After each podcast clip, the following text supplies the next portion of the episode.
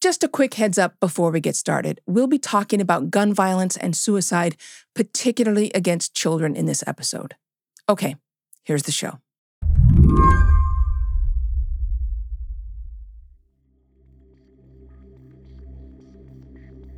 Guns are the leading cause of death for minors. The CDC says there were more deaths from guns than car crashes in 2020, and the number has only risen since.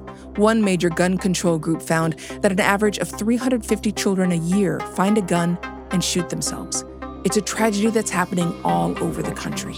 Sheriff Mike Chitwood says a curious toddler killed himself with his father's gun. This 9mm the child found in the master bedroom nightstand loaded. Knight family and friends are remembering a kindergartner who accidentally shot and killed himself. We're learning a three-year-old was found uh, found a gun and shot himself. But one potential solution has started to gain steam smart guns, handguns that are designed to work only in the hands of the registered owner. Yeah, so BioFire is building a smart gun.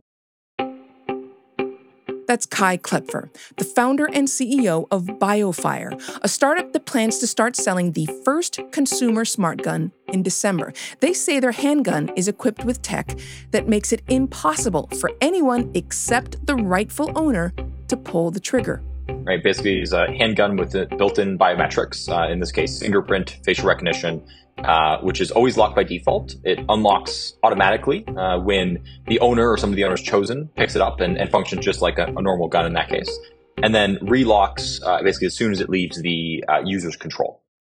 Kloepfer became interested in smart guns roughly 10 years ago after a 24 year old murdered 12 people in an Aurora, Colorado movie theater using multiple firearms. Then, 15 years old, Kloepfer started working on smart guns as a science fair project. He knew he couldn't prevent a mass shooting like the one in Aurora, but he hoped he could minimize accidental deaths. And basically, what we're pre- predominantly focused on is how can we ensure that children, teenagers, uh, you know, other folks that are in the home don't uh, get access to firearms that the owner doesn't intend for them to have access to. Kloepfer isn't interested in the regulation of firearms. Instead, he believes better tech and better design can make guns safer. Really, the only approach that I see to that is, is by providing better tools, right? That, in particular, for home defense, solve some of the, the tension between trying to one have fast access to a firearm uh, if you're actually going to have any ability to use that in sort of the middle of the night somebody's breaking your home it's a very fast environment in most cases uh, at the same time you want to make sure your kids don't have access to it because that's going to be the highest risk for them getting access. Sounds like a reasonable idea, right? But gun rights activists aren't sold. They worry that a smart gun is unreliable, and they imagine being in an emergency situation needing access to their firearm when the biometrics fail to recognize their face. And in some ways, their concerns are not unfounded. There have been attempts at bringing smart guns to market before, all of which failed for one reason or another. So, today on the show, the first smart gun to market may be here as early as December. Will it really work? I'm Celeste Headlee, filling in for Lizzie O'Leary, and you're listening to What Next TBD, a show about tech, power, and how the future will be determined. Stick around.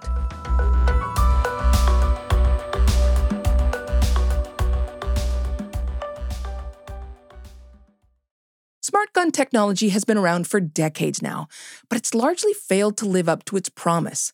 Several companies have tried to bring smart guns to market, but all have failed, either because the tech didn't work or because gun rights activists weren't buying.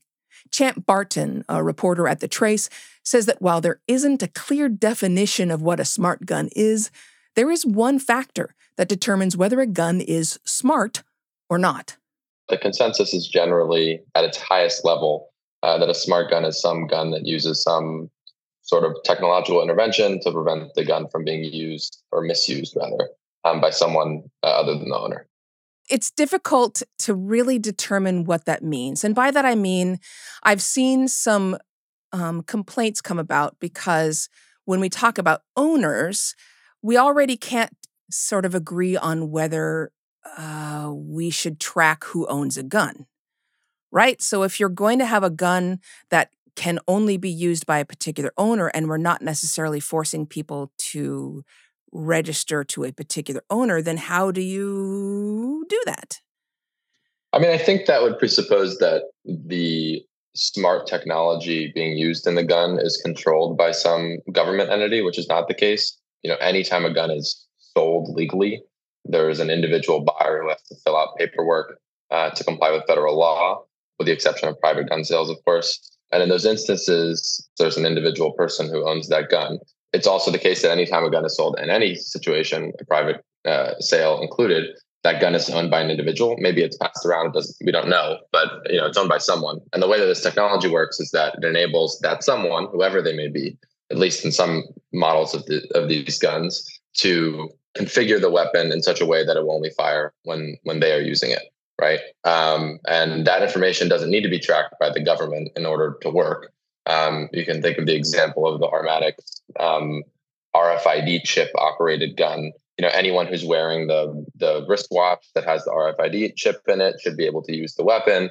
Uh, with Biofire's gun, anyone who is authorized uh, during the setup of the firearm should be able to use the gun, and that is sort of independent of whether or not you know some government entity locally, the state level or nationally knows that that is the particular person who is authorized. It's just to say that the person who owns the gun knows that they're, they're the only authorized user. Biofire has two separate biometric authenticators, one a fingerprint scan and one a facial recognition scan. It sounds to me similar to the way your phone works, right? My phone can either be unlocked with my fingerprint or with my face, right? And that that tech has gotten much more sophisticated than the first time they worked. Because the first time I used a face scanner on a phone years ago, if I was in low light, it didn't recognize me at all. So, what's the benefit of that? if I'm a gun owner, why would I want that? Yeah, I mean, the sales pitch seems to be that there is a significant number of people every year who die um, in accidental shootings. There's a lot of children who die every year in accidental shootings or who, sh- who are shot in accidental shootings.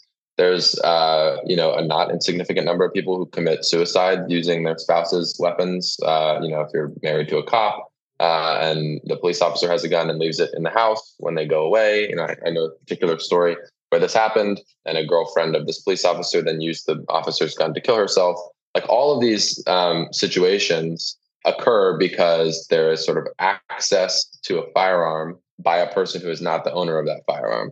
And one of the recommendations that is sort of prevalent in gun circles to prevent against these sorts of shootings is to have a gun safe but there's a, a concern with gun safes, which is that if you lock away your weapon behind a secure passcode or you know lock, that the time it takes you to unlock the gun from the safe could be potentially lethal if there's an intruder in your home and you need to access the gun because you have the gun for self-defense.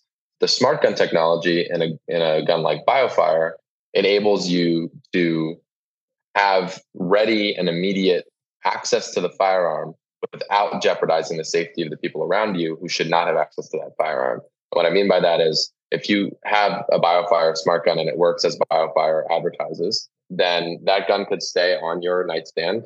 And if you had an intruder in the house, you could reach for it immediately. You wouldn't have to unlock any safe. It would do a fingerprint recognition or a facial recognition scan, and the gun would be ready for you to use. Now, when you aren't using it, it would be sitting in that stand readily available to anyone who cared to grab it but it would only operate for the person who was authorized to use it. Um, meaning that if your children found it, if your spouse found it in a moment of distress, they wouldn't be able to use the firearm, and so they couldn't, you know, commit uh, suicide or have an accidental shooting or anything like that. Yeah. So essentially, what you're saying is that let uh, let's say if the technology works as it's supposed to, hypothetically speaking, if I own one of these guns, a biofire gun or any smart gun, I and I have children in the home, I could leave that gun sitting on my coffee table and my kid could pick up the gun and they wouldn't be able to fire it. That's the worst case scenario idea. Yes, like you're protected, and that's. I mean, that would be a, st- a, stupid thing to do. I'm not recommending anyone do that. that is a dumb thing to do. But technically, that's what the promise is. Yes, technically, it would seem that's the that's what the promise is. If you go on Biofire's website, there are images of the gun um, in relatively conspicuous locations in the house, and I think the idea is that you know you don't have to worry in those situations that the gun is going to be operable for somebody randomly in your house to pick it up and use it. Now, I don't think that BioFire would ever, you know, advise that people leave their of guns course on not. because it's not good practice, but there's a an increased level of safety that you have, assuming the, the technology works as advertised with one of these smart guns than with a regular gun in terms of your ability to sort of leave it in a place that is potentially accessible to someone who you don't want to use the gun.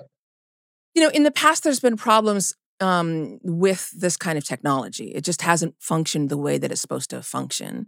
What kind of indications do we have that that these some of these technical difficulties have been worked out?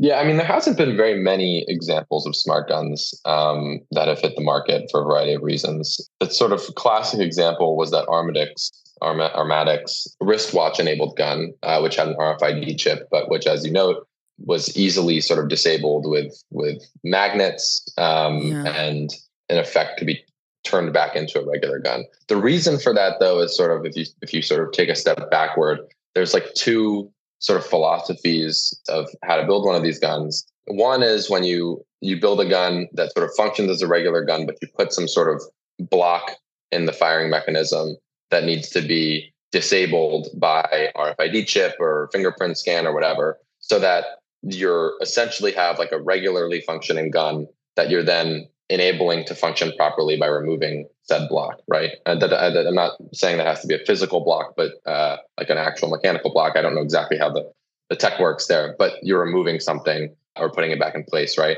In order to make the gun work. BioFire's gun works somewhat differently, which is that um, the firing mechanism is electronic. So it does not function the way that a regular gun functions. The way it was described to me by folks at BioFire was that whereas a pull of the trigger in a regular gun mechanically moves a piece inside the firing mechanism of the firearm, which drops what's called a sear and allows a, you know, at least in a striker fired weapon, and allows the striker to move forward and hit a bullet, which detonates around. Um, in BioFire's gun, the trigger functions more like a switch, like a button that you're pressing, and then you press that button and it enables the gun to work. But the advantage of that is that there is not as it's not as easy to disable the mechanism that is preventing the gun from firing because it's not a regular traditional firearm that you can just remove the smart portion of and then have it function properly because the gun function It's like you can't turn the power on. exactly which is all, all to say i don't i don't know you know these things haven't been tested uh, in the real world in terms of like being sold commercially in a wide scale yet at least biofire's done. And so i'm sure it will will undergo some like really rigorous testing by consumers once it hits the market in a full-throated way. Um, but the few people who i know who have tried it like there are some gun influencers who have tested it out um, seem fairly fairly positive on it. And and the videos that they shared showed that the gun works just about as intended. There were a couple like hiccups in that process, but it was uh, the, the they were invited to the to test the gun, you know, early in its design process, um, so it wasn't quite ready for commercial sale yet. But yeah, I mean, they were positive on it, and I think it'll it, it stands to reason that that's a, a good indication of how how effective the technology will work. But uh, of course, you know, it'll take lots of testing from and tweaking by consumers who are you know trying to poke holes and identify vulnerabilities and those things to to really be sure that that that, that will work as intended. When we come back, why the gun movement would prefer to keep its weapons, well, stupid.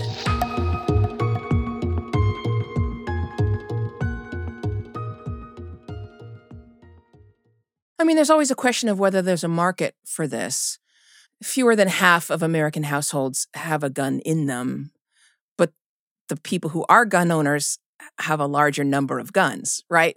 Meaning that people who support, even though there's a majority of, of Americans who support gun regulations, and I assume they do that because they're interested in safety, um, it, it's a question of whether those who uh, want to own guns would be interested in a smart gun like this. Do we have any idea about what the, the appetite for a gun like this would be?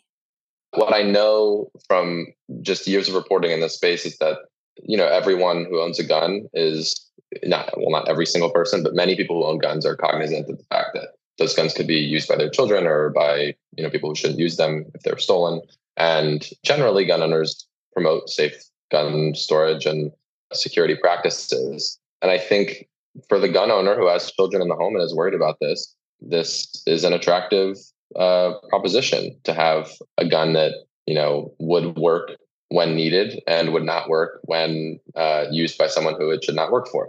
But again, like there's there's a whole political dimension to this. There's a lot of folks who are sort of dubious um, in some of the reporting that I was doing. You know, you can see that there are people who are skeptical that the that the technology won't work as intended. But I think like if you're just talking in the hypothetical about you know, are would gun owners be receptive to a, a you know a perfect version of this this product? It does seem like there is an appetite uh, for it. The the gun influencer, one of the prominent gun influencers that they invited, BioFire, I'm speaking of, uh, invited to test the the gun out. When he tested it out, he, he had a positive a review of it, and he thought that it was a good option for those who you know potentially live with children and live around people who uh, might have access to the gun, who they don't want to have access to the gun, but who also want to have quick access to their firearm if they should need it in some sort of self defense scenario. Uh, and this sort of like was uh, was able to satisfy both of those criteria. Criteria one being you know security from people who shouldn't use the gun. Criteria two being easy access for the person who needs to use the gun uh, should they need to use it. Yeah, it's it's interesting uh, when we talk about criteria. I mean, certainly um, there are a lot of children who um, end up getting either injured or uh, tragically killed um, ac- because of accidental shootings within the home and in other places as well. Um, and uh, if this technology works as promised, that would definitely help with that. But when you're talking about criteria, there's a limited use because um, studies have shown that when it comes to the dangers of having a handgun in a home, people living with handguns in the home are seven times more likely to be shot by their spouse or intimate partner. And most of those people, over 80%, are female. Um, and that, that's not going to help with that. Um, and the chances of being shot by a stranger, in other words, somebody coming into your home, are incredibly low. And so, you know, there's the fear of that happening, which for many people is is quite high. But there's what what actually is is a, a real risk, which is being um, injured or in many cases killed by somebody who's actually in your home, which is a is a pretty high risk. Um, so the the smart gun, if it works well, will help in some cases, and in many cases in which handguns are a danger inside the house, won't. What are the the options to make guns safer in those cases? What's on the horizon for that? I think you're you're right to note that like the smart gun is not a magic pill for all forms of gun violence, and I think the people who are developing this technology are sort of sober minded about that when I spoke to the folks at BioFire, they seemed clear that there's like a, a, a, market for their firearm, and, and that market is not every single instance where a gun is used in a crime ever. They were specific that they wanted to help reduce certain subsets of, of shootings that they thought that their technology could help reduce. I think that in other reporting that I've done, it's clear, as you say, that the statistics show that uh, having a handgun in the home increases one's risk for any number of gun related um, you know injuries or or death and that it makes perfect sense. I mean if you're if you if there's no gun in the home then your risk of being shot by the person who lives with you is way lower than if there is a gun in the home that they can use to shoot you with.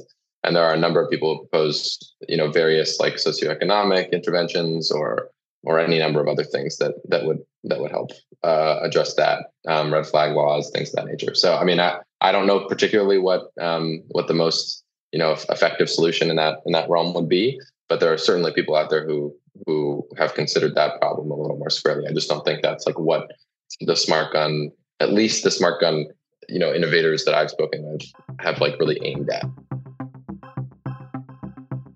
for gun prevention advocates, smart guns are a step in the right direction. States see promise in them too. New Jersey enacted the Child Proof Handgun Law in 2002, mandating that once a viable smart gun hits the market, all gun stores are required to sell it. The bill originally forced firearms retailers to switch to entirely smart inventories, once a smart gun was available in the US. But the law was altered in 2019 after critics claimed it would stifle innovation. BioFire also pushed back against that mandate. Still, in a country where gun regulation is light and gun violence is high, the promise of safer firearms is enough to make gun control advocates excited. The gun violence prevention advocates that I know are focused on reducing all forms of gun death. And that includes mass shootings, that includes community gun violence, that includes domestic gun violence, that includes accidental shootings, that includes suicides. And I think the general consensus is that if there is any sort of intervention that can create a net positive there, that can reduce gun death in one of those areas without increasing it in another, that that's something that uh, they should be enthusiastic about. So I know that you know you you take for example the fact that um, New Jersey passed this law all those years back to try to, as its authors said, you know, encourage the development of smart gun technology. You know, the reason they wanted to encourage the development of smart gun technology is because in part they thought that smart guns would help reduce certain shootings. And I think that's like a widely agreed upon belief among gun violence prevention advocates. When the Clinton administration had a deal with Smith and Wesson, you know, one of the things they were supposed to do was look into smart gun technology. Some of the stuff that uh, has been pushed for recently with respect to uh, increasing funding for gun violence prevention research. There's been discussion in that realm about about how to you know develop smart gun technology that could be used to reduce certain shootings. There's a general consensus that if something, if some technology or innovation can be used to reduce violence of any sort without increasing it in some other category or you know increasing some other harm that is unforeseen, then that's a good thing and it should be explored. Let's assume that the tech portion of smart guns will be solved. How important might this be to the gun industry? I mean, handguns are the most popular form of gun. Will this be a niche industry, do you think? Or, or could this be a, a really important sector? I know that, that the gun industry has not put forth any smart gun options that I'm aware of over the past 20 or so years. And I know that when Smith and Wesson had signed that agreement with the Clinton administration, that it wasn't something that they wound up pursuing long term, or at least nothing came of it. There was, you know, Smith and Wesson has not put out some like large scale smart gun project. And I know that the way that the New Jersey law was structured previously, before I think it was repealed in 2019 or changed in 2019, there was this like chilling effect, sort of, um, where any attempts to produce a smart gun were, sort of associated with this total raising of the firearms industry in New Jersey, and so got like furious blowback from folks in the gun rights community. Um, so you had a lot of gun owners who would boycott and protest stores who, you know, uh, offered to sell that Armadix or Armatix gun way back when. So I think the short answer to your question is I, I, I don't know, but I but I do know that I haven't seen any statements from the gun companies themselves about what they should be doing with respect to smart guns or what they want to be doing with respect to smart guns. Um, and what we have now is a niche um, industry where it's like outside companies that are coming in and developing this technology rather than having major gun manufacturers develop it. And so it seems like that's that's sort of the way that it it may proceed in the future. But I have no I have no knowledge of of whether or not any of the major gun manufacturers have you know currently have smart gun technology you know in the works. It's possible. It sounds like you're saying that because of the response of the NRA and gun rights advocates, that smart guns just became associated with any with an attempt to infringe on gun rights, and therefore smart guns, to the gun industry at least, have just become something on which they want to stay silent. Eh, they just they just have become sort of political. It's a highly politicized issue. I think also it is a recommendation that's often made, as we were talking about before, by gun violence prevention advocates who are often at odds with the gun industry, not always, but often. Um, and I think like as a result, you just have this this issue is sort of mired in in a lot of political muck. However, you know, one of the things that BioFire has had moderate success doing is reaching out to folks who are a part of the gun community, quote unquote. And in so doing, I think have provided an example of a way to go about developing this technology that doesn't activate those political fears in the same way. And so, if that's any indication of, of sort of a strategy that gun manufacturers can employ, then perhaps this sort of thing could open up the door to to the development of this technology at, at, at a sort of larger scale with one of these bigger corporations. I don't know for sure though that would happen. And again, like there's always the question of whether or not it's you know financially worthwhile to be doing this if the market's not huge. And I just don't think there's a lot of information about whether or not there's a huge market for this right now.